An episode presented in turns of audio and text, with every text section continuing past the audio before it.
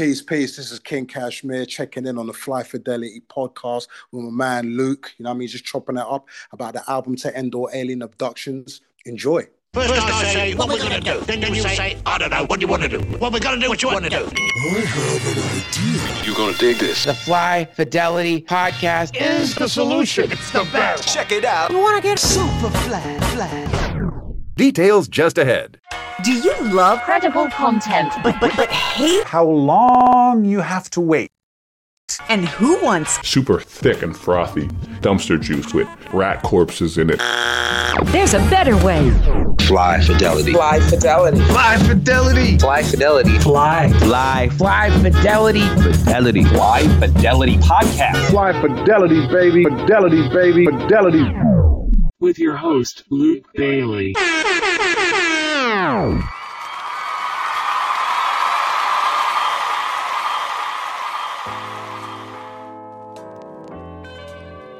Welcome to the program. On this very special season finale, we're joined by King Kashmere to discuss his latest release, the album To End All Alien Abductions. Enjoy the conversation. Ah. Yo, it's a quarter to midnight. Look up in the sky and peep the light show.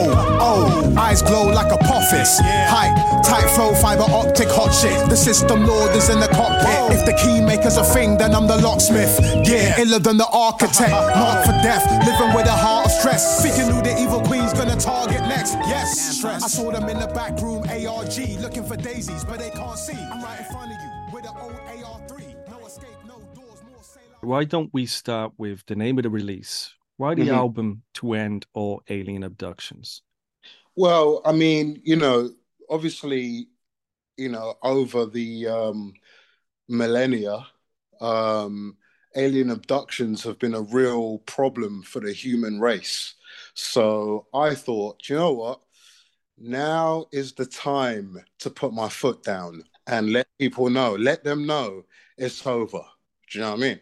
And um, that's really it. It's really my service to mankind. Do you know what I mean? Um, you know, it, it's needed. Someone needed to step up to the plate, and that person was me, accompanied by Alex DeLarge. Do you know what I'm saying? Well, you've been warning us about aliens since you released The Aliens Are Coming in 2004. Yeah. Was there any catalyst or, or specific moment that pushed you into thinking about a direction for this project? Well, I, I, put like this. Uh, uh, this album, it's, it's, it's interesting because I said it before. When I came across um, Alex's music, it kind of resonated with me in a sense, in a sense of there's a lot of people that wear the um, the boom bap sort of banner or you know the the thing that you know Right. everyone talks about oh they do boom bap everyone talks about the 90s this and that right but a lot of the time when i hear the music and this is obviously no disrespect to anyone in particular but you know whenever i hear the music i think yeah cool you know you you you, you chopped some breaks or whatever but it, it never sounds like what they're claiming do you know what i mean it's uh maybe i guess it's maybe a new version of what they're claiming or whatever but when i was listening to alex's music it, it, it literally took me back to when I was 13. You know what I'm saying? It took me right back to like the to the early 90s. So so with this album, you know, I saw when I was listening to the beats, I, I sort of saw an opportunity to make the album that I've wanted to make since I was a kid. Since I was a kid at home, listening to Max LX and Dave VJ or DJ 279 Mm. on the radio back in the day, you know that that's the album I this is the type of album I wanted to make make since then. Do you know what I mean? So yeah, so it's kind of like it's kind of like spiritual in a way because it kind of took me back to simpler times. You know what I mean? It gave me that feeling. Like a lot of the time when I make music, it's um it's based on the feeling that the beats give me. You know what I mean? So, you know, jumping ahead, for example, my next project is with a producer from Brighton called Cuff. And um, I'm calling that I'm calling that project Sounds Like Home because when I was listening to his beats, you know, as I've gotten older, right, where I grew up is becoming more and more important to me. Do you know what I mean? Like as I was growing up, I never really thought of things like that. it's like kind of like wherever I was is wherever I was. Do you know what I mean? Right. But as I get as I've gotten older, where I grew up has become so important to me. I think about it a lot. Do you know what I mean? And the sort of vibe that that area and my and my peoples give me. And when I was listening to those beats, it kind of just gave me that that feeling of that area. I could close my eyes and just just think of that. So so I say all that to say, you know, I'm very motivated by the music that's in front of me. I'm definitely not an, uh, a rapper that is um, motivated by necessarily words. Really, do you know what I'm saying? It's um, you know, if there's no music, there's no bars, basically. Do you know what I mean? With me, so so yeah. So to answer your, to, to answer your question, the the motivation was literally the music that Alex put in front of me. Do you know what I mean? And then everything sort of fell into place from there. You know what I mean? What makes this album so special is that it's it's almost an album out of time, Mm, but yeah. on time. It's also Yeah. an album very much on time. And I was wondering, what is it about time and your intentions of breaking it that works for you as a writer? Um, I think uh well, I can picture like this. Like when when I do get creative, I tap into the times that I felt music the most, right? And those times were times past, right?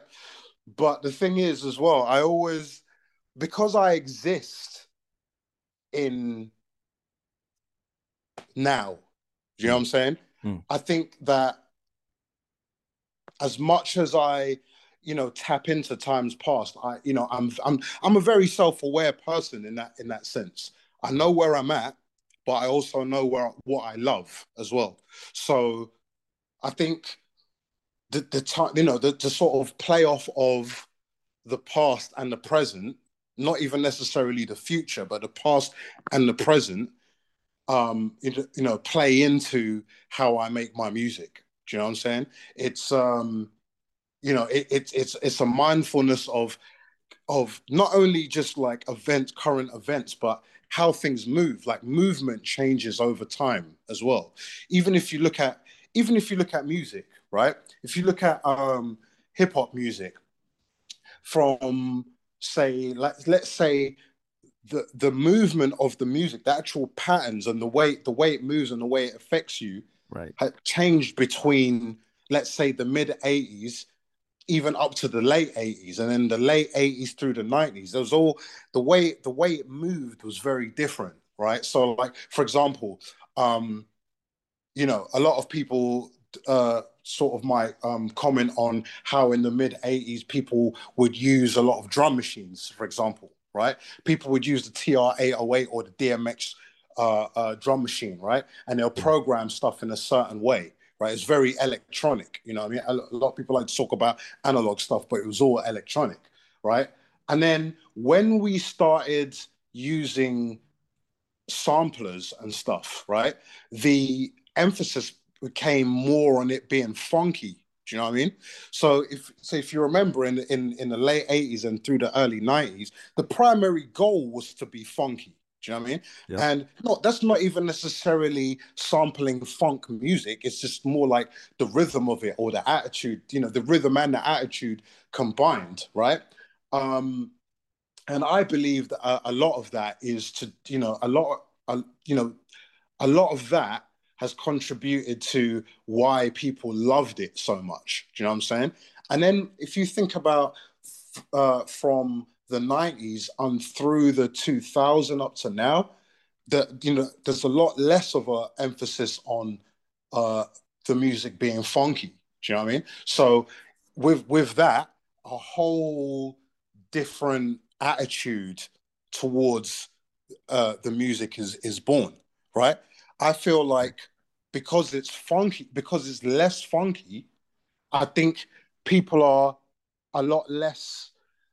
I don't know. I feel like this might be a thing people might disagree or whatever, but I feel like people are a lot a lot less in love with the music than they used to be. Do you know what I'm saying? Mm. Like I, I remember growing up, um, and you know, just this, just you bringing up time, it's just making me think of different time time um, zones and stuff. But I remember growing up, uh, being into this this this music and this culture, you know, it was completely just, you know, you were just lost in it. You're just completely submerged in it. Like your whole life was based on it. Do you know what I'm saying? How you interact with people, who you was looking out for, and all this kind of stuff. Do you know what I'm saying? But like now, it's um, less of that.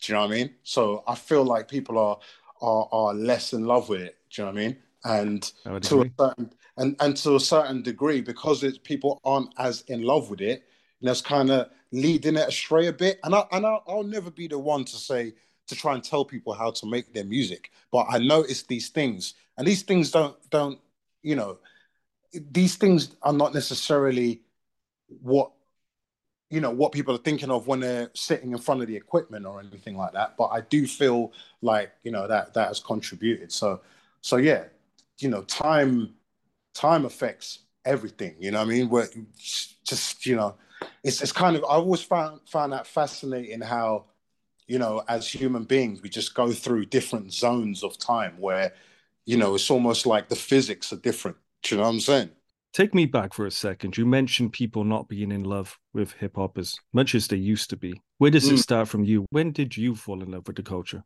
So let me think now. So growing up, I'd heard little things, you know, you hear little bits and pieces on the radio, but it wasn't until I'm trying to remember if it was the the summer of 1990 um, so basically, what happened was I was in I was in uh, Nigeria for my um, for my grandmother's funeral, basically, and um, I was out there, and but when we came back, I came back with one of my cousins who came to live with us because he was going to start, you know, uh, start his life in London, basically.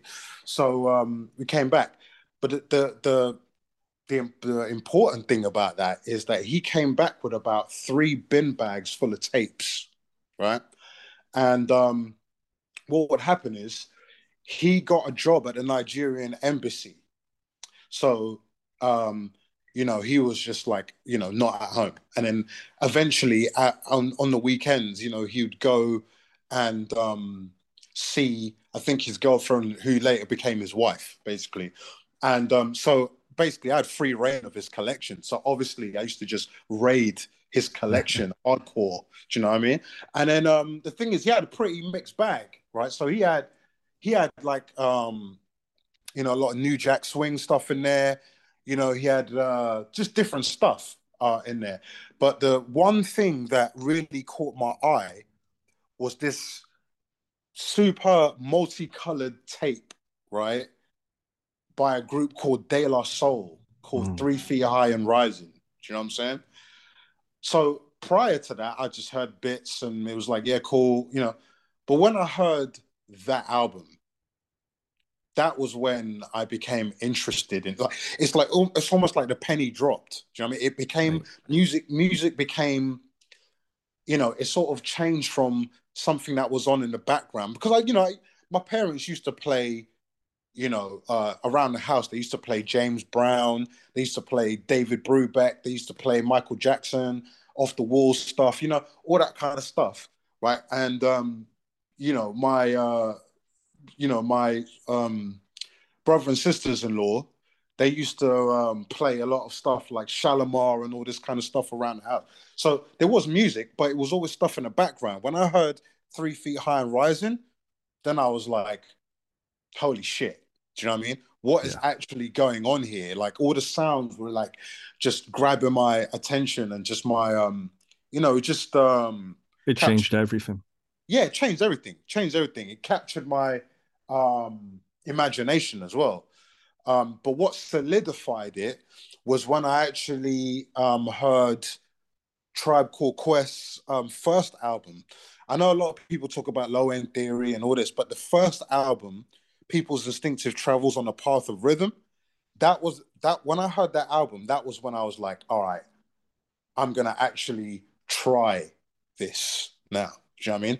Because at that point, the combination of three feet high and rising and people's instinctive travels that just locked me in completely. And I was like, first of all, I was like, these guys, I was intrigued by the fact that they were almost talking, but but even then I was noticing the patterns in how they were doing it. And and that funkiness, what we was talking about earlier, that you know, that got inside my soul, basically. Do you know what I'm saying? But then not only just that, but it was a case of um I was hearing the sounds, you know, I was hearing the sound bed that they were on as well. And I started to become intrigued with that. Like, how are these sounds being made? Like, what is this? Like, why, you know, why am I liking this so much? Do you know what I mean? So, so I'd say, yeah, native tongues, um, discovering native tongues was the beginning of of of me falling in love with with this music. Do you know what I mean? For sure.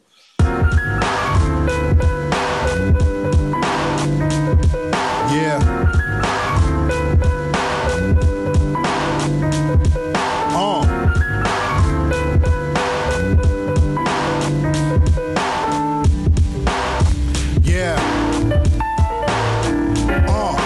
Your branding. Give me knowledge, wisdom, understanding. Give me the true and living, not the vision of a phantom. Save the world, the mission was abandoned. And now the mental prison is expanding. Dark shit, mankind has got his hands in. The madness to turn your hair white and make your cap spin. They contaminate the theory of Delft to worshiping yourself, worshiping material wealth. How pathetic. Humanoid greed is now genetic. And how to get it is your only concern. Who's broke, who's rich, who's fucking your uh, bitch? Who got thrown under the bus or under the bridge? Who stays silent when the powers that be cancel the legend? Except for the small handful of brethrens. Yeah, look at this life, learn its lessons. Think about the creator and learn its presence, the essence. The essence. I wanna revive my life force. The essence. I wanna live life and learn lessons. I wanna go back to the essence. The essence. The essence. I wanna go back to the source. The essence. I wanna revive my life force. The essence. I wanna live life and learn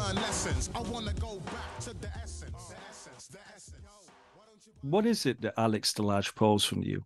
What is it that he pulls from you that makes working with him so special? And what have you learned about collaborating with somebody as rare as Alex is? We're talking about a producer who doesn't cut corners when it comes Yeah. to quality, knowledge, and execution. Mm, mm. Very much, you know, energizing qualities to be around for an artist like you. Oh yeah, I mean, I think us I, I, with Alex, I think what he's brought out of me, especially for this album, was remembering how to enjoy the process. Right. So, again, his beats were resonating with me so much, and there's, I mean, I've worked with so many people that their beats you know fully resonate with me but this was a bit different because of you know um i guess the sound bed he was he was putting together but um you know he brought out the enjoyment. Because again and now that i think about it is it you know a lot of it probably has to do with the fact that it reminds me of these early things that i used to listen to you know what i mean? Um because you know I, I mean i mentioned um I mentioned um, those Native Tongues album, but you know, in those earlier days, I mean, another thing that my cousin did, right, was um, he used to just fiddle around with the radio a lot, right? So he, my cousin from Nigeria, he wasn't even born in London, um, he put he found Choice FM. I think Choice FM had, ju- I mean, Choice FM. I don't know if you know about that, but it was a South London um, radio station, right? It was a legit, yeah. So it was a legit station. I think at the time it was 1990, so I think they had just become legit, right?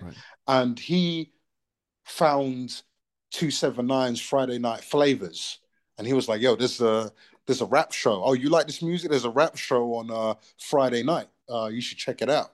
And um, literally after the first time I listened to it, you know, I was completely obsessed. You know, I would religiously um, check out uh, 279's show on a Friday night. And, and then eventually, just because of my cousin's influence of just looking through the radio, I found Max LX and Dave VJ on Kiss. Right. So all of those things that I was hearing on those on those um stations, you know, I was completely in love with, right? Um, but like, you know, as I was growing up and stuff, and then eventually was doing music and stuff like that, I'd met a lot of great producers, but no one that was doing that kind of shit. Do you know what I mean? So when yeah. Alex came along, I started to hear stuff that reminded me of of those times. You know, because um, you have to understand, like when I was when I was um, tuning into to the hip hop radio of the time, like I had to be there. I could not afford to miss a show because I would just miss some dope shit. You know what I mean? That's how influential it was for me. So so when I started, you know, hearing sounds from Alex that was reminding me of that, you know, it just brought out the kid in me again. And it was almost like, okay, oh, yo, okay. And and also as well, it's not even just that he was making those beats, right? He actually understood the essence behind it as well. So we would have a lot of like conversations just about stuff, you know, about stuff that we liked, or oh, yo, the way he the way he got the drums sounding on this was crazy, or you know, oh, yo, the the way he filtered that that sample was was dope. These type of conversations, and and also found finding out how he knew about this or that thing, or uh, I might put him onto something or he might put me onto something, you know, just enhanced the enjoyment of the process. Do you know what I mean? Because I felt like I was dealing with someone that I was on the same page with. Like, do you know what I mean? It was a lot of common ground. Exactly, man. Exactly, exactly. And um, yeah, so it was very, you know, like for example, when it, when I do um, Strange U stuff, I love that too. But that's a whole other, that's a whole other um, process, and it's it's actually kind of harder. Do you know what I mean? Because you know, me and Zygote, we're going for a specific thing, and there's like a certain things we let do, certain things we don't. But with um with Alex, there's a lot more free. You know, there's a lot more uh, room to experiment. You know, he's like me in a sense as well. Like I might I might record something to one beat, but then I might be like, hmm, let me try this on another beat or whatever. And he was like, you know, he's like me in that sense. You know, he's like he'll he'll um you know, he'll start messing with a song that I've just recorded and I send him the vocals, but then he'll be like, hmm, let me try a different beat. And then he'll send it to me and I'll be like, yo, that's even better than the original. You know, that kind of interaction, I love that shit. Do you know what I mean? Like mm-hmm. that that to me is um, you know, like the epitome of, you know, collabing with someone, collaboration. Do you know what I mean? Absolutely. When you do you know what I mean? When you can have that back and forth and you're just firing and you're both excited about the thing. You know what I mean? It definitely brings out a sort of a childlike glee. You know what I mean? Um, There's a um, synchronicity attached to that process, isn't there? Definitely, definitely. Um, and and it's you know not everyone gets it, but I was uh, grateful to have that on this album for sure. So, what was the beat selection process like? Did you already know the concept for the album before you went through the beats, or, or did it come to you when you were listening to the production? Yeah, it was really everything. Just really came from the production, man. Do you know what I mean? Because the thing is, like Alex's, you know, at the time was quite uh, prolific, uh, and and also you know with beat making, but then also he had built up a huge library of beats. So, like I got tons and tons and tons and tons of beats, right? So I guess from going through them all, I was like, right, okay, I can make this type of album, sort of thing. Do you know what I mean? Mm. But it wasn't, um, you know, in terms of like a, a, concept of what the theme was or anything like that.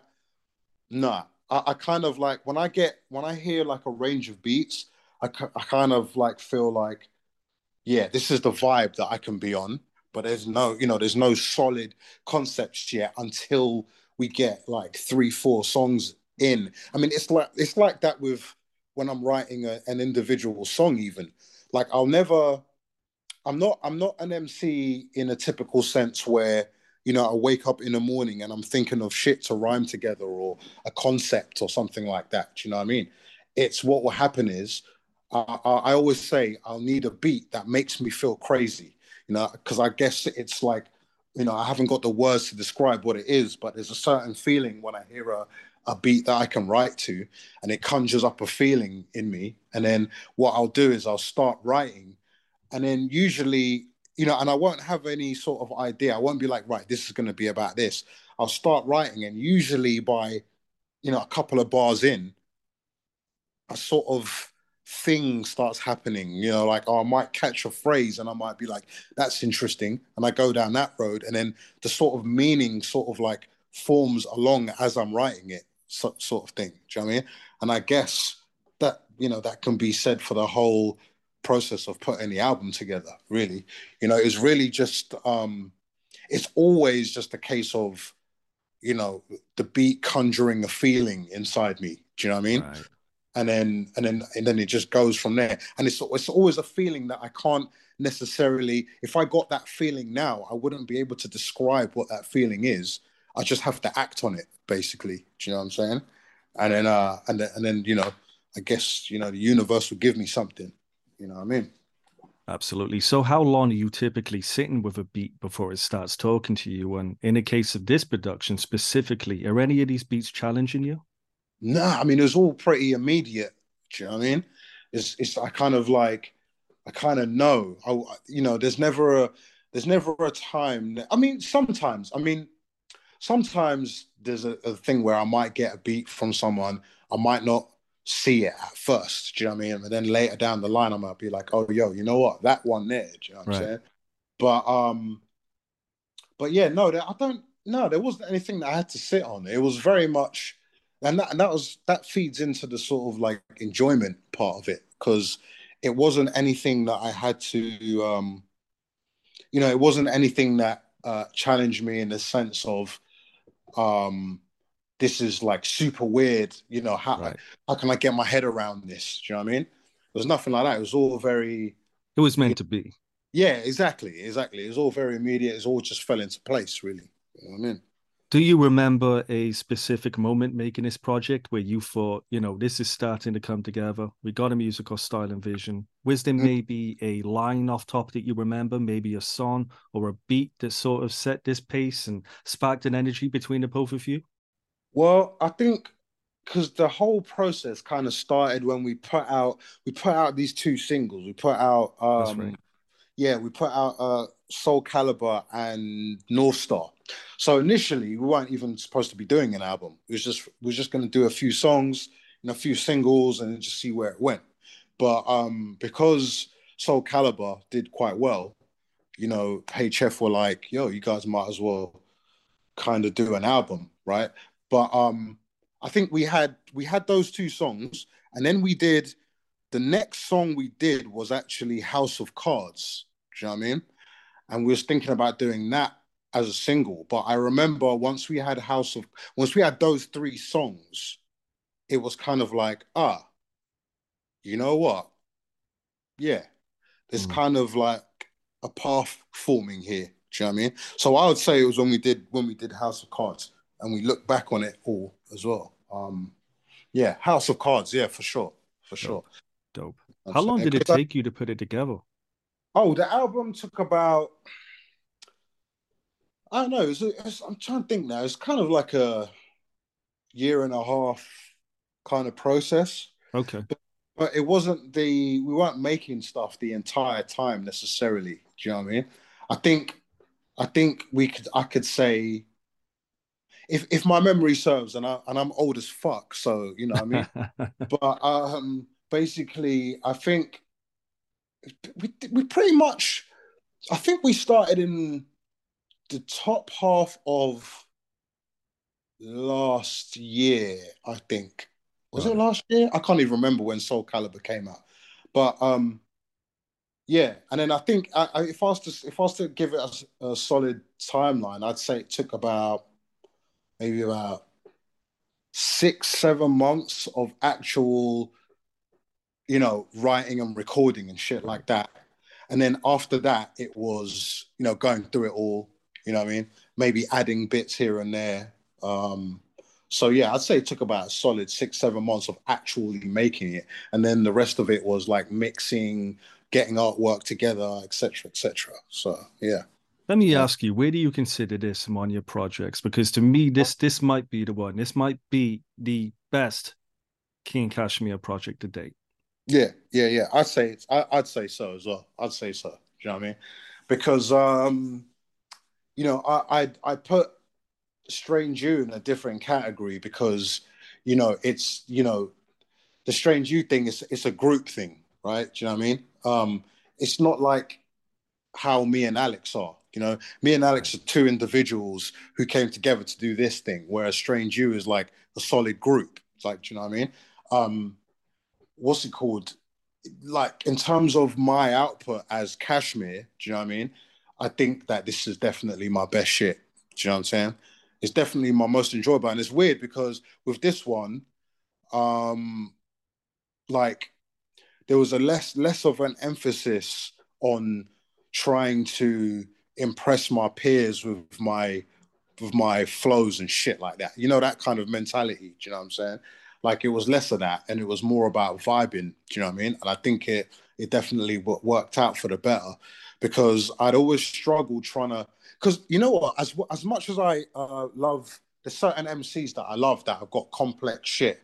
You know, like you know, I was t- chatting to you before about um, you know, people like Sir Menelik, you know, people like Godfather Don, you know, etc., etc. Early Chino XL, mm. you know, stuff like that. Um, but and I love all that shit to the core. Do you know what I mean? But there's also another side that I love, which is the native tongue stuff, you know, the large professor stuff, you know, the more like straight down the line type of MCs. And um, I've always struggled trying to find that balance of it not things not sounding because there'll be times when I'm like, oh yeah, do you know, I just want to come with more simpler styles or whatever. You know, what what's simple in my mind? Because I think in general, my my flows and that are pretty much straight down the line. But I guess the mechanics of it in my head, are, you know, are you know sort of determine whether I think it's more complex or not. Do you know what I'm saying? But um, right. But like, yeah, no, like um, there was less of an emphasis on trying to be a super MC. You know what I'm saying? It was more like, right, find that balance of not sounding basic. Do you know what I'm saying? But having a more simplistic approach to it. Do you know what I mean? So Absolutely. I had to learn. So I had to learn a lot about making sure I'm picking the right words. Do you know what I mean? And stuff like that. Do you know what I mean? But but in but in the same sense, it was quite fun to do that. Do you know what I mean? It's like word placement. You know, people don't even really think about that that kind of shit. You know what I mean? But like for me, in, you know, in my earlier time, right, when I was doing all my earlier stuff, right, I hadn't really understood about any of that shit. Do you know what I mean? I was kind of just going off whatever I'd, you know, whatever I thought I'd picked up. Do you know what I mean? Right. Um, I didn't really understand the mechanics of flows or you know shit like word placement or word selection. Do you know what I'm saying? And um, yeah, it's it's since doing Strange U, I, I you know I but you know that was one of my biggest um things because before Strange U, I you know stopped doing music for a couple of years. You know what I mean? And I was I always said like if I come back to doing music, I've got to be better than I was before. So that was that started off my journey of sort of like, you know, actually really studying, do you know what I mean? And and figuring out how to do it better and more properly. Do you know what I mean? And uh, I think a lot of that came to a head on this album. Do you know what I mean? All the stuff that I'd learned over the years about it, you know, at least to me, you know, showed up on this album. Do you know right. what I'm saying? Right. Let's talk about that. Let's talk about those qualities showing up on this album specifically. What are some of those practices from your foundational years that you hold on to most tightly as hmm. values, mm. I guess, still within your work ethic today? Well, I guess earlier, uh, the stuff that I take with me from the earlier times is, you know, definitely holding on to the idea of being creative. Do you know what I'm saying? Because the thing is, the thing about it is that um, I think a lot of rappers these days, like you know, they don't want to explore their own imagination. Do you know what I'm saying? It's more to do with, you know, this cool word here or there, or, you know, or what's actually going on in their immediate vicinity. Do you know what I'm saying? And for me, I've always been a, the type of person, especially when I was younger, to lose myself in someone's album. Do you know what I mean? Like mm. I always felt like I was there in whatever environment that was, you know, that I thought was being sort of uh, conveyed, I felt like I was there. Do you know what I mean? Especially, I mean, and that was the case with all the albums that I got into, but especially, you know, albums like, you know, like Dr. Octagon and stuff like that. Do you know what I mean? It's like, you know, that was really the time I identified, you know, losing myself in an album. Do you know what I'm saying? So when I, so, so I always take that with me because I think that I want I want that for the next younger dude that might be listening to my shit. Do you know what I mean? I want that person to be able to lose himself in the album, go take himself to another world. Do you know what I'm saying? Because like music for me has always been an escapism thing, man. Do you know what I mean? Yeah. Like it's never I've never looked to music to necessarily inform me of what's going on in the world. That's cool. That's accepted and all that, and that's uh, you know, uh, you know, I love that. But that's not what I look for in music. Do you know what I mean? I just want to just be taken somewhere else, man. Do you know what I mean? Well, so, you're a comic book head too. Oh yeah, hell yeah, hell yeah, definitely. So and that yeah, that feeds into it as well. That feeds into it as well. It's like um, you know, it's just worlds, man. World world building. You know what I'm saying? I, I love all that shit. You know what I'm saying?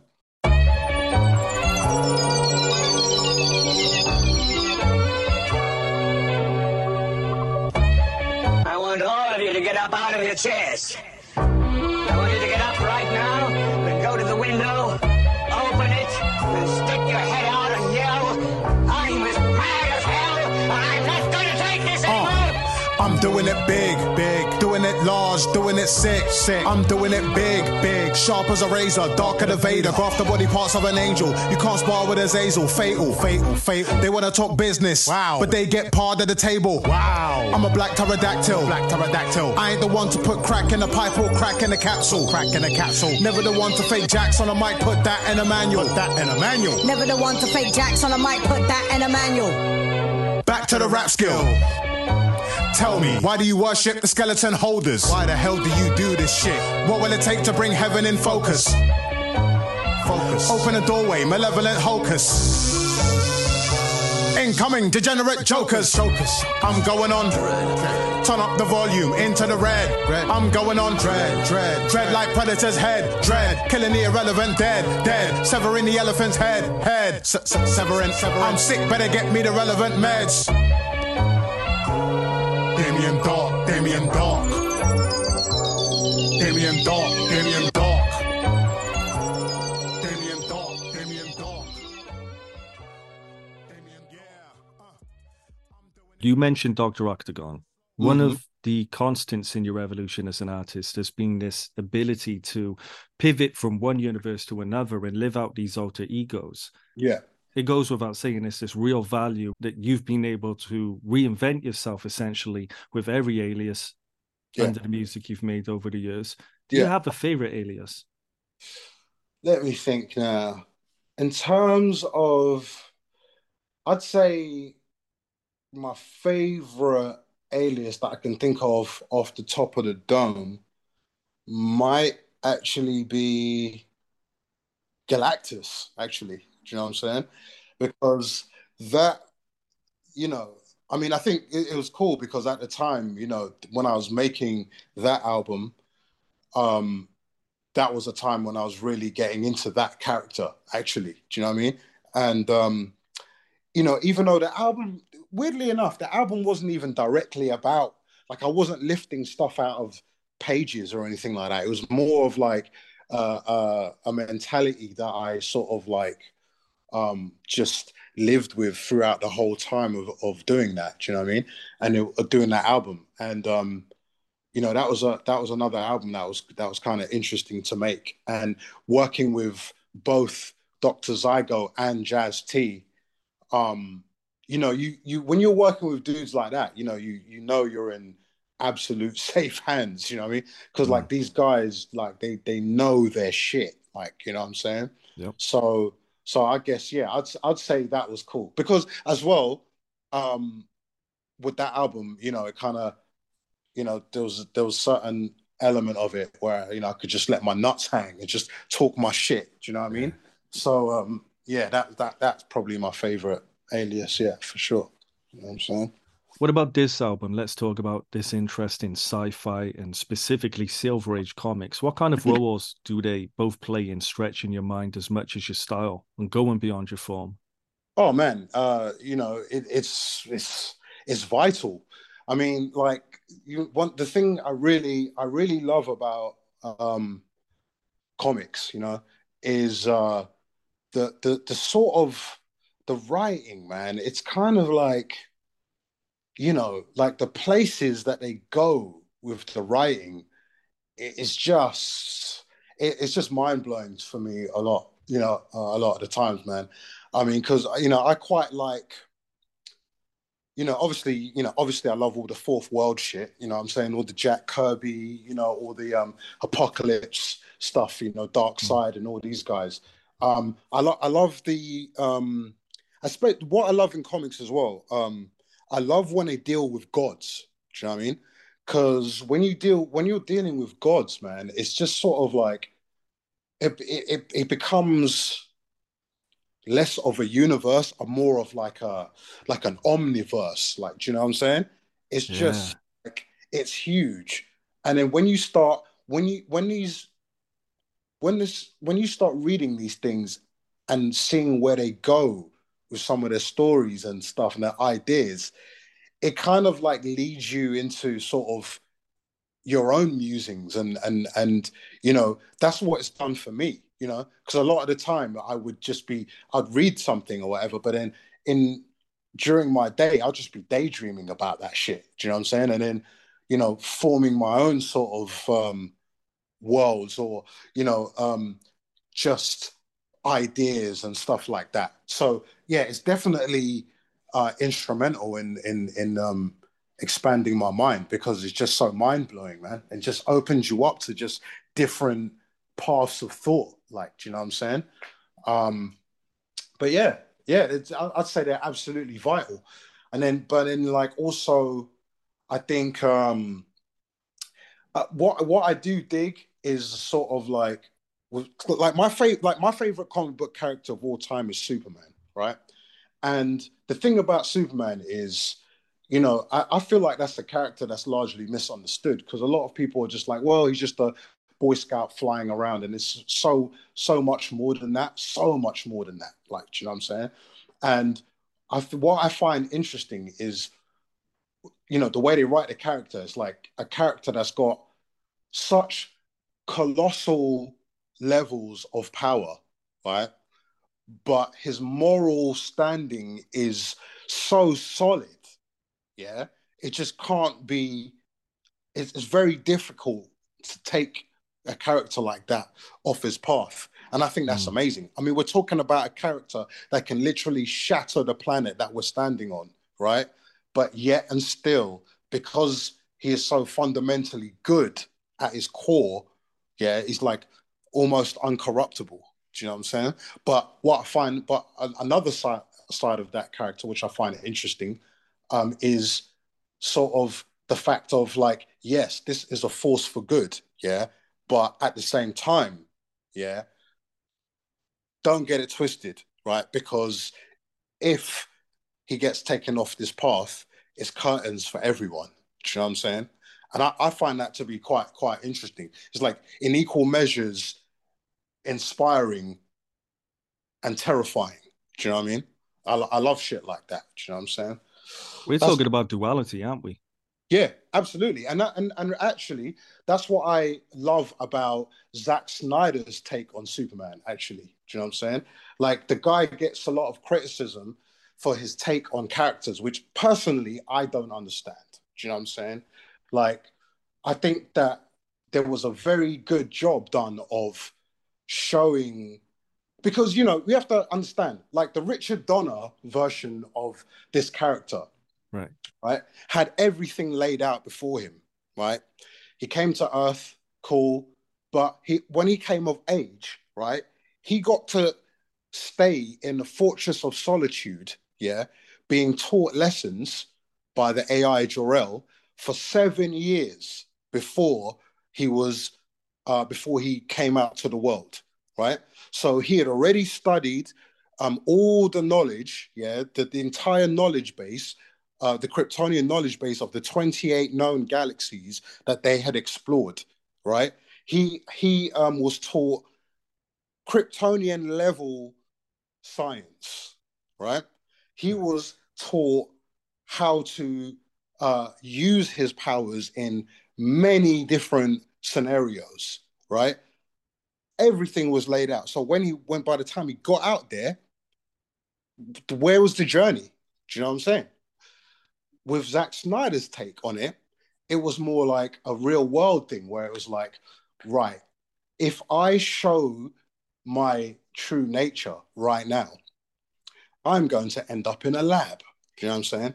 And and that's interesting because like you can look at um Geoff Johns um Flashpoint, right? And you can actually see what would happen, yeah, when you know if if this guy doesn't land in uh, in Smallville and get picked up by the Kents. Do you know what I'm saying? So actually, the the the threat of being, um, you know, become becoming a lab rat is is is uh, extremely real. So you know you're looking at it from a real world perspective of these people that are you know this couple that are extremely um and rightly so um you know worried about letting this guy come out into the world until he's ready do you know what i'm saying and yeah. then and then on top of that you know when it when that time does come where he has to go and find himself and he you know finds the scout ship, like I'm talking about a Man of Steel, when he finds the the the scout ship, he literally gets a day, yeah, until uh the you know the military guild Kryptonians, you know, like Zod and all these guys show up. Yeah. Now he's got to take his day's worth of learning, right? And somehow save the planet from from being terraformed into a new Krypton. And and I, I was looking at that and I was looking online at all of the criticism. People were talking about the destruction porn and all that. And I'm like, you guys are like missing Good the point. point here. Yeah. Do you know what I'm saying? And it's like, you know, uh, and I find that the case with a lot of um, his films. People losing the, uh, people missing the point. Like even with Batman vs Superman, people talk about, people talk about um, the idea of Batman killing, right? Missing the entire arc, missing the point of the entire arc of Batman in that in that film. The point is, the guy was in in in Gotham City for twenty years, and you know, yeah, that Gotham villains are nightmare villains. Do you know what I'm saying? And he's been dealing with those guys for like 20 years. And what happens is he puts them away, they come back, kill more people, and it's just and the cycle keeps repeating. He even said 20 years in Gotham, who, you know, who, who uh how many of the good guys have stayed good, you know? Criminals are like weeds, you know. Um, and you know, the, the the thing about it, and I think the the thing that pushed him over the edge to get more brutal was obviously the killing of um, Dick Grayson, right? And a lot right. of people are like, oh, you shouldn't have done Dick Grayson, you should have done Jason Todd like the comics. But the truth is, you know, Jason Todd's death would not have had the same effect for this storyline on Bruce Wayne because everyone knows Dick Grayson is almost like Bruce Wayne's adopted son. Like, mm. you know what I'm saying? So the idea was that this pushed him over the edge. He's had enough of these guys. He's gone on a brutal rampage, right? And the whole idea idea was how he's going to come back to uh, you know to himself. Do you know what I mean? Um, people were talking about, but then instead people were talking about, oh, he's branding people. He's doing. I mean, like Batman didn't wasn't killing people in that in that. You you have to understand, right? So you got a criminal organization, right, who have uh, military grade weapons, actually beyond military grade weapons, because they were designed by Lex Luthor, right? True. So if if if you have a bunch of nightmare criminals with military grade weapons, someone someone someone uh, you know throws a grenade at you, if you then throw a car at them and they don't move out of the way, well, boy, do you know what I'm saying? It's like that. And then and then beyond that, it was like the nightmare future where literally Darkseid had taken over. So you have literally a nightmare future where most of the planet is under the anti-life equation. Superman is under the anti-life equation. You know, everything is chaotic. I was thinking to myself, hold on, you're worried about Batman shooting people. Would you like him to karate chop parademons? Like, do you know what I'm saying? Do you think uh, do you think you could take out uh, Darkseid with a with a roundhouse kick? You know what I'm saying? I think a lot of the time people just lose, you know, they miss the point, you know, I mean, of, of, things, you know. But um, but yeah, as you can tell, I'm very passionate about all this stuff. But all of this stuff feeds into what I do, basically. So I guess that's why I'm so passionate about it. King Kashmere is in the holy hour. Yeah. Uh. Coming back from the slime, the sentient void lurking in the back of my mind. I'm rising from a savage decline, an unknown force tingling the back of my spine. Uh, returning to the light, am I even the same? A negative energy follows me to keep me insane. Informing every breath I take, every move I make, every mistake, every rule I break. Uh, am I alive if I live like that? Am I alive if I thrive in the midnight black? Got me thinking about my life, should I give mine back? Did I sacrifice living for a thing like rap? Witnessing the devilish rise, it's all tiresome. Trying to bring death to your lives, all nine of them. Uh, your soul's got the flame on it. Got a one way ticket to hell with your name on it, huh? You need to fall back, slow it down a little. Take your time. Yeah, turn the frown upside down a little. You need to fall back, slow it down a little.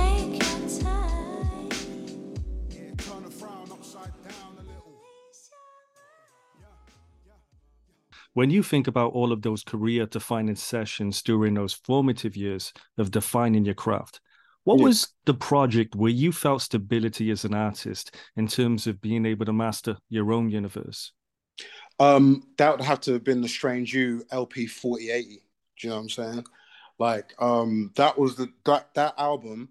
I mean, that whole Strange U process actually, but when we got to that album, I think that was it. I think like the the process of what you're talking about of me of of me sort of like mastering things right. started with probably ep 2040 actually which was our second ep um but definitely and there was a lot of things that happened in between but by the time we got to that album i was like okay right this is you know this, this is the point now where you know i'm not gonna look at this and cringe into a ball, you know what I mean? Cringe right. into fifth dimension, like, you know what I'm saying? It's like, do you know what I mean? It was um that was the one where I was like, okay, right, I'm I feel good about this, you know what I mean? And even now when I look back on it, you know, I, am not like, oh, I wish I didn't put that out. Do you know what I'm saying? So yeah, it was definitely that one.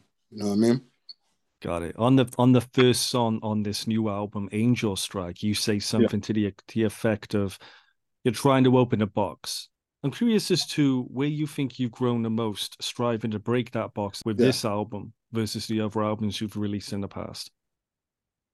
Well, I'd say like um, I'm more. I think on this album, I was more authentically myself on this album, which is something that um, I haven't done on most of my other albums. When I say authentically myself, I mean like literally, um, you know, even talking about certain aspects of my life um, in a direct way, you know I mean, which is something I never mm. did back in the day.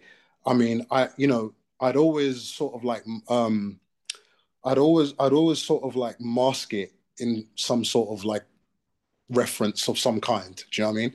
Um, but like with this album, I was really just being me. Do you know what I'm saying? Like it wasn't, you know, it wasn't a character, it wasn't anything like that. So I guess I guess it was the the honesty with myself. Do you know what I mean? Which is uh I guess which is what I was um which is what I'd use to sort of crack open the box. Do you know what I'm saying? You know, right, right, mask it up in something else. Do you know what I mean? Or try and subvert it in some way. You know, it's just just you know authenticity, man. I think that's that's one of the um I think that's one of the sort of biggest internal themes for me on this album is the is the authentic or authenticity. Do you know what I'm saying? Mm, mm. We were talking about Alex as a producer, of course. We've been talking about his contribution to this project. When it comes yeah. to rapping and producing yourself, how do you evaluate yourself as an MC versus being a producer? Um, it's it's interesting because I know this is gonna sound weird, but I actually don't really see myself as an MC. You know what I'm saying? Really? Kind of, yeah, no, I don't. I really don't. Um, I see myself as more of a musician. Do you know what I mean? Right. So, you know, and that can encompass making beats or you know or writing stuff down. Do you know what I'm saying? Yeah. But um, but yeah, no, uh, it's it's the it's kind of like. I mean, for me, the, the beats are the most important thing. I'm more into beats than I am writing lyrics. Put you like that. Do you know what I mean? So, um, although I approach it in a sort of similar way, I guess, I, I, pray, I approach both of them in a sort of similar way. I think that um, when I'm when I'm producing, I find I can zero in a lot more when I'm producing. Do you know what I mean? Um, on certain vibes, because I because I feel like um, when I'm making when I'm making music when I'm making beats, you know, I think there's um, a lot more that I have the capability to manipulate right. with. Do you know what I'm saying? Um, so many ways you can go with it, and so many things you can do to just create different moods and things like this. Um, yeah, yeah, yeah. So, that's an interesting question, man. You know I mean, I think, I think, I, I, I think I, I find writing more of a like I notice writing more than I notice when I'm making beats, if that makes sense. Do you know what I mean? When I when I go, you know what I mean? When I go into making beats, it's just a flow and it's just a, a thing, like just I don't know, I can't really describe it. It's just like a um yeah, it's just like a I don't know, man. It's just like just an ebb and flow, I guess. I don't know and and I can't really. And then by the end of it, I got something. When I'm writing, it's more of an you know, it it can be more of a, an agonizing process. Really, do you know what I'm saying? Because you know, words are different. I guess you know what I mean. It, it feels like there's a lot to be said about the strokes you make as a lyricist with you know you consuming as many comics as you do. It feels like there is a distinction with the way your words flow, the same way uh, a comic strip might flow in sorts, if that makes sense. That's interesting. That's in, and and that's actually a huge compliment. So big big up for that, man. Do you know what I'm saying? But I guess I guess um yeah. I mean, you know what? It's one of those things where you may like I may not notice that I'm doing that. Do you know what I mean? Mm. Um, because comics are you know, a, a, a pretty uh, significant part of my life. So I, I, you know, I guess, I, you know, haven't put two, two, two and two together um, regarding that. Do you know what I mean? Um, but that's good to know. You know what I'm saying?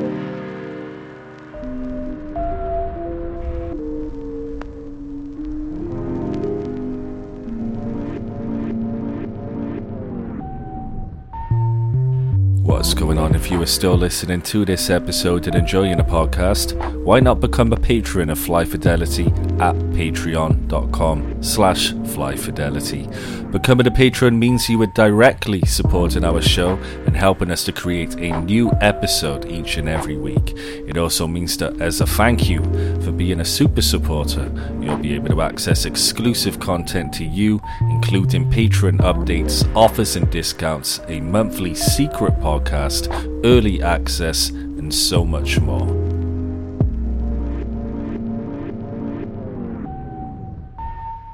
As a kid, I was always a big daydreamer. Do you know what I mean? My mind would always wander off somewhere else. Do you know what I mean? And just just think, you know what I mean, about stuff. You know what I mean? Think about different scenarios. Think about possibilities and and stuff like this. You know what I'm saying? and um, yeah, that's that's really what it comes down to in the writing, man. Do you know what I mean? And and a lot of the stuff that I, you know, in terms of um, comics and stuff like this, kind of feeds into it. Like for example, you know, I'm I'm a huge fan of um, I'm a huge fan of Grant Morrison, right? So mm. Grant, Grant Morrison, as you as you may well know, you know, relies heavily on uh, a lot of sci-fi elements. Do you know what I'm saying? And you know, a lot. You know, he loses a lot of people. You know, I, you know, I'm not, I'm not there with them. I, I quite dig it. Do you know what I'm saying? But um, yeah, a lot of that stuff sort of like contributes um to, you know, some some of the musings, man. You know what I'm saying? Were you watching any films while you were writing for this album? Um, no, I was watching. I wasn't watching any films during this album. No, I was watching. I'll tell you what I was watching. I was watching. Um, I was rewatching Stargate SG One. Do you know what I'm saying? Which is why you might hear a lot of Stargate references in there. Do you know what I'm saying? Um, but yeah, no, I wasn't watching films at this time. No, I wasn't. No, I was trying to think. Um, I may have been watching. Yeah, no. The only thing, I, the only movie that I was watching actively was Zack Snyder's Justice League. Do you know what I'm saying? Okay. Other than that, other than that, I was, um, yeah, it was really SG One. Yeah, yeah, definitely. Yeah, yeah, yeah. So Well, you didn't watch a network? No, I didn't watch Network during the making of the album. Got it. Right. But um, I always remembered. yeah, you know what? Like, I, I've just, I've just got this thing where, like, I, I, I, I, maybe I'm, maybe I'm a little nuts, but I love seeing someone losing their mind. Do you know what I'm saying? Do you know what I'm saying? Like, and and in that one thing that I took from there, like, it was so visceral, man. I was like, I, I'll never mm. forget it. So I was like, I need to use this, and I was like, this is the opportunity. Do you know what I'm saying? Because, because, funnily enough, right, that song, it, it was Damien Dark, had Right. nothing to do with that. Do you know what I'm saying? But I just, it just felt right, man. Do you know what I'm saying? So it's one of those ones, man. But yeah, It just really speaks to the moment, doesn't it? yeah, absolutely. It, it, it it's definitely uh, it is it's definitely uh, relevant, man. What's the story behind the Hollywood skit with Fliptrix? oh man, so so really, what it was, right, was um um so. I, I, I think I was just I don't know what what was wrong with me that day in the studio, but uh, you know in my in my you know in my lab. But it was basically I had the idea for the inside skit first, right? Hmm. And um I just had this idea of like, you know, maybe halfway through the album or something, I just lost it or whatever. So like, you know, so I'm doing that, and so I had, you know, I had, I had the thought of like, or or, or I lost it, or maybe I was getting a little bit too carried away, right? And um, so I did do the skit, and then like, you know, Alex is on the skit, like, yo, this guy, I think he's off his meds or whatever, right? So when I said at the end, so the, the, the whole idea of it was like, oh, look at this. I'm so carried away. Oh, we're getting out the hood with this one. Do you know what I'm saying? Alex is like, nah, you're, you're, you're bugging, right? So I'm, I'm like, yeah, let's go all the way with this. You know what I'm saying? I, I booked us tickets to Hollywood, etc. so then the idea was that like, I've gotten so carried away, right? And then we, we, we end up in Hollywood, right? And then, um, you know, I've just basically jizzed all this money on whatever. Do you know what I'm saying? and we're, we're stuck out there. And it's like, yeah, sheepishly have to call Fliptrix and say, yeah, um, can you can you get us, please? You know what I'm saying? So I think so I convinced Fliptrix to uh to, to act like he was uh, pissed off at us and shit. And and and uh, basically what, what I want to do is I want to have that as an ongoing thing through different projects, man. Do you know what I'm saying? It's like I mean, pe- people got to know what we were actually getting up to in Hollywood, right? So keep keep your eyes and ears peeled. Do you know what I'm saying? So the story But- continues. The story continues, the saga continues, man. Do you know what I'm saying? But I mean, also again, you know, you was earlier on, you was asking about what I take with me from those earlier albums, and you know, skits are were a big thing, you know, for me on on albums. You know, it kind of almost, you know, it, it definitely helped transport you to whatever world that they were that they were operating in. Do you know what I'm saying? Mm. Because it's because it's like it's one thing having the songs, but then to have this dialogue or activity outside of the songs, you know what I mean, just enhances the whole experience. And um it was definitely uh something I wanted to to channel for this album, man, for sure. Yeah, yeah, yeah. Just gonna take a quick trip to Mars, you know what I mean? They told me to meet him at Olympus Mons, you know what I'm saying? Let's go, you know what I'm saying? So, like, yeah. Yeah, nice location. Gonna go up there, you know what I'm saying? Got me like, you know what I'm saying? Got me a nice 40. Ah. Got me a blunt, you know what I'm saying? Gonna go get busy, gonna be up there chilling? Yeah, yo, who keeps the haters under manners if it ain't King Kashmere? It must be brother Alex. I tell a hater suck a phallus. It's a street fight, a brother's under mad stress. Trying to figure it out, living in doubt. It's like I'm trying to swim in a drought. Infinite clout's a myth. I'm only here for a slice, but I'm destructive. I'm like the Lord Beerus of life. Uh, manic, making noise by a tree. Former resident of a planet destroyed by a sneeze. It seems you enjoyed my defeat. It's peak. Might wanna avoid my degrees. Yo, it's the God, don't forget that. Swerving the setbacks like Adam Strange with the jetpack. Unimpressed by civilian trash. I keep it moving till a brother sees a million cash.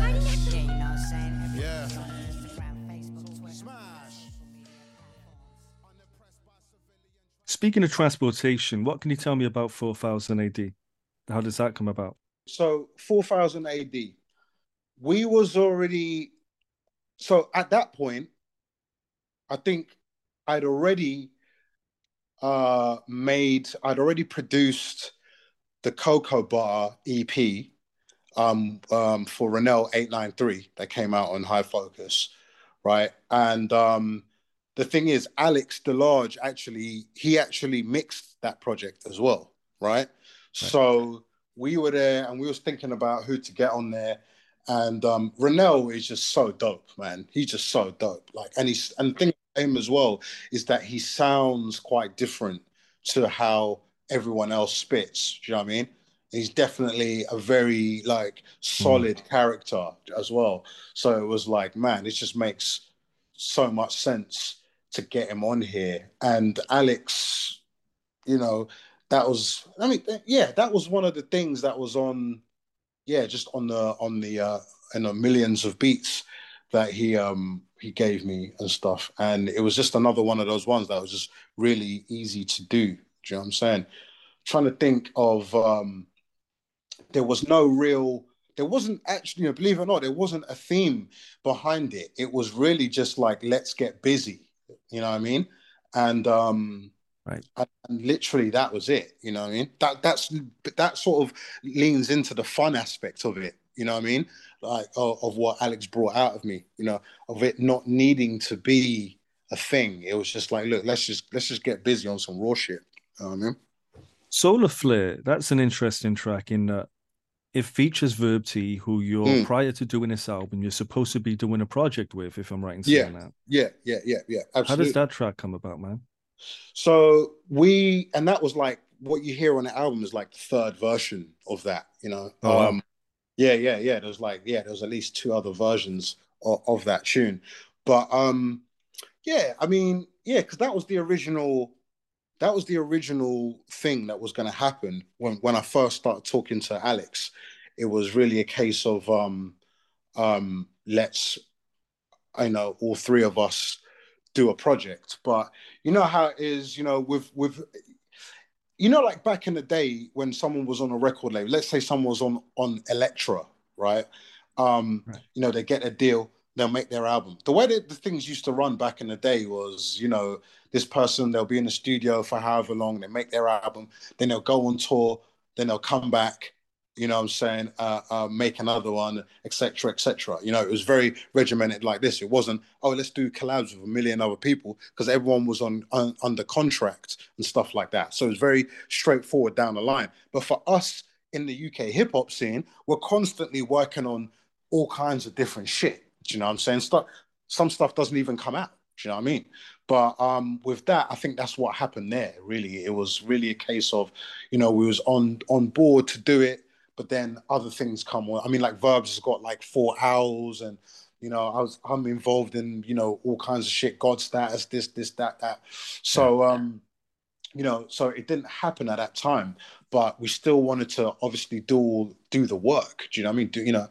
So um, so yeah, it was very simple, man. I had the beat. I was like, and I think I did my verse first, and I was like, yeah, this this is a vibe that um that verbs um would fit on. Because we often me and me and verbs we always talk about um we, you know we we love like jazz influenced hip hop man. We love that shit. Do you know what I mean? And we're all often always talking about it. So especially with the first version of the tune it was like um I was like man this this has got verbs written all over it and he he did it you know I mean so so he did that and it was really just us two for a while. Do you know what I mean? Then it was more. Then we started speaking about, you know, should you know, should we get collabs on there? Who can we get? And it sort of moved onto the on, onto the question of should we talk to some people stateside and stuff like that, right? And then um, yeah, we spoke to you know we tried to hit up a few people, but then Alex was like, ah, do you know what? I, I was speaking to Moka Only about something else. Do you know what I'm saying? Maybe we could talk to him about um, getting on there. And it was for me, it was just like a hell yeah. I'd already said hell yeah in my head before he'd even finished the sentence. To be honest, you know what I'm saying because I'm I'm a huge uh, Moka Only fan. That guy is ridiculous with it, and um, super prolific as well.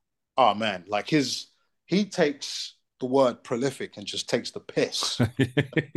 like, do you know what I'm For saying? real. I'm, I'm pretty sure that he's he's got more music than Madlib. Do you know what I mean? Which is actually an insane thing to say, but I think he might.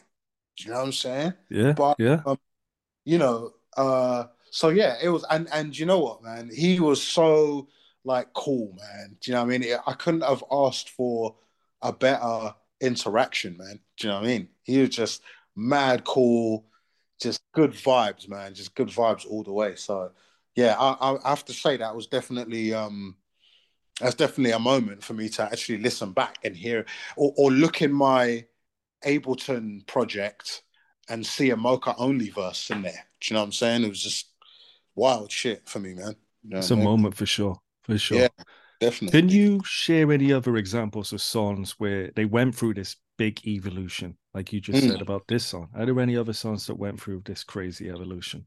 Yeah, so we had so we had uh Angel Strike. Um we also had uh Solar Flare. I'm trying to think what else did. Um there's a song called Limbo as well. Hmm. That was a whole other vibe because the beat that um we had for that was probably even more minimal than what was on the album. Do you know what I'm saying? Um Interesting. and it was slower as well. I mean, even with Soul Calibur, Soul Calibur was not the original version. Do you know what I'm saying? Like the original version was like some showbiz production. Do you know what I mean? It was like, and it was like 80, 85 BPM or some shit. Do you know what I'm saying? Like it was a it was like a mid tempo sort of banger. Um, but you know, that's it. Over time, you're like, ah, maybe we could try something else. I'm trying to think what else what else went through that. Um hmm. I'm not sure about this album, but I can tell you that um I produced an album. I'm in a group called God Status, right? Our Hmm. first um project called Firmamentum, mate, the whole thing, I'm talking the whole project went through about four phases. Talking like each each beat. You know what I'm saying? Like it wasn't like, oh yeah, I rearranged one or two. No, I'm talking the entire project went through about four phases. Do you know what I mean? And that was a good experience for me because the, the good thing about doing it that way, because okay, the reason why I do things like that, or me and Alex do things like that, is because back in the day, that's how things were made. Songs used to be developed back in the day. Do you know what I'm saying? So it wasn't. It wouldn't just be like, right, here's the beat, here's your verse, goodbye. Do you know what I'm saying? It'd be like, all right, we, you know, we got something here. We got the skeleton or something. You'd experiment. exactly you'd experiment and you just build it up to to what it is. Like a lot of the classic stuff that we listen to, you know, that went through all kinds of changes and stuff before it became that solid piece of work that it was. You know what I'm saying? So, you know, that is the mentality behind that. I mean, like the as as it stood, the first version of Firmamentum could have probably gone out, but it was sort of my thing of like, nah, I can do better, I can do better, and it just kept developing it until it was something that we was like, you know, we could be really, really proud of. Do you know what I'm saying? And um, you know, I think that's a good way to do it. You know, not everyone's got the patience for that. Do you know what I mean? But um, you know, it's definitely a way that I'll I'll always work. Do you know what I mean? Not everything needs that, but you know, it's good to recognize when something d- does need that. Do you know what I mean? Because there's there's a lot of people that feel like just because they've recorded it, that's it. Do you know what I mean? But nah, you know, if you can, if you feel like there's somewhere in you, you will feel like there's room for improvement. You know what I mean? And if it's if that voice is loud, you know, you should definitely act on it, man. I, I feel you'll always have the original version. Do you know what I mean?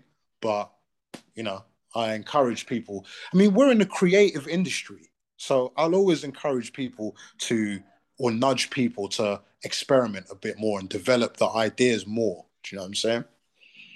Yeah. Definitely. Thinking back over the creation of this album, what have you learned and, and do you see an evolution in the way you've worked with each other in the past? Yeah, I mean, I've um I've learned to I've learned lyrically at least, I've learned to not be so hard on myself necessarily. Do you know what I'm saying? Because I'm, you know, anyone that knows me knows I'm my number one critic. Do you know what I'm saying?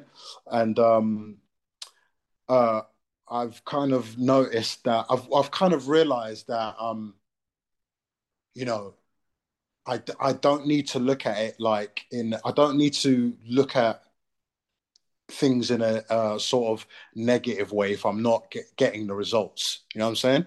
Kind of just let it go and move on. You know what I'm saying? Which is huge for me. Do you know what I mean? Because it's something that I wasn't able to do before. Do you know what I'm saying? Mm. And um, you know, just loosen up a bit and and enjoy it more. Do you know what I'm saying? And uh, and look for things more. Do you know what I mean? Like look, like zero in and just try and uh, make those small details bigger. That's something I learned from Zack Snyder. Do you know what I'm saying? Zero in on the small details and make them bigger. Do you know what I'm saying? Um, so yeah, man, yeah, it's, it's that kind of stuff, really. Um, which was a, a huge thing because listen, man, for a long time I wasn't, you know, music was feeling was beginning to feel like a chore. Do you know what I mean? Because I wasn't necessarily enjoying it. I was striving to do my best shit, but I wasn't necessarily like loving the process. Do you know what I mean? Um, so yeah, that I'd say that's the that's the um main thing I've sort of learned is reacquainting myself with loving the process, man. What's next? So the next thing is there's a few things coming. Um, basically, there is a project with this uh, Brighton-based producer called Cuff. Um, we I'm doing this project. Well, I've done this project with him called Sounds Like Home. Uh, um, like I was saying to you earlier, it's you know a lot of the production was reminding me of where I grew up. So um, yeah, that was awesome to do. Um, so that's coming out. I'm probably towards the end of the year, and then me and Alex have got another thing that we work that we're kind of working on. Cash Alex and Friends which is all produced by me uh, this time, and it's uh, EP format this time, and it's uh, just us with some people that we you know that we're feeling that are around us. you know what I mean? Um, to do uh, features and stuff. So that that's um that's fun, and then there's and then beyond that, there's more Strange U stuff coming, but it's quite different to what we're you know what we've done before. Do you know what I mean? There's a lot of stuff that's like you know from like 120 BPM to like 140 BPM. Do you know what I mean? On there. But mm. it's all like quite um yeah, it's all um quite it's it's still Strange U, I'll put you like that. Do you know what I'm saying? Do you know what I mean? Um it's because that was the that was part of the um that's a, that's another challenge as well. Um, that I've been um, going for as well recently is um, doing something at that tempo that heads can still dig. Do you know what I mean? Because you know a lot of people get repulsed by any sort of double time patterns or anything like that. Do you know what I'm saying? And I'm like, no, actually, how about this? Do you know what I mean? So um, that you know that's what we're going for for that. And then beyond that, there's another project that I'm working on.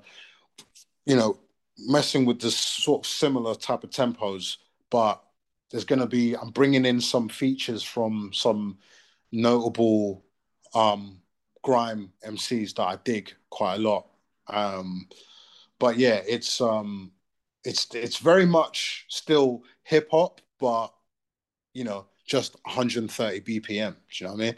You you I think it will it will make a lot more sense when people hear it. Do you know what I'm saying? I know Yeah. some people now are probably running the streets going, no, 130 BPM. But when you hear it, you, you'll understand. You know what I'm saying? So yeah.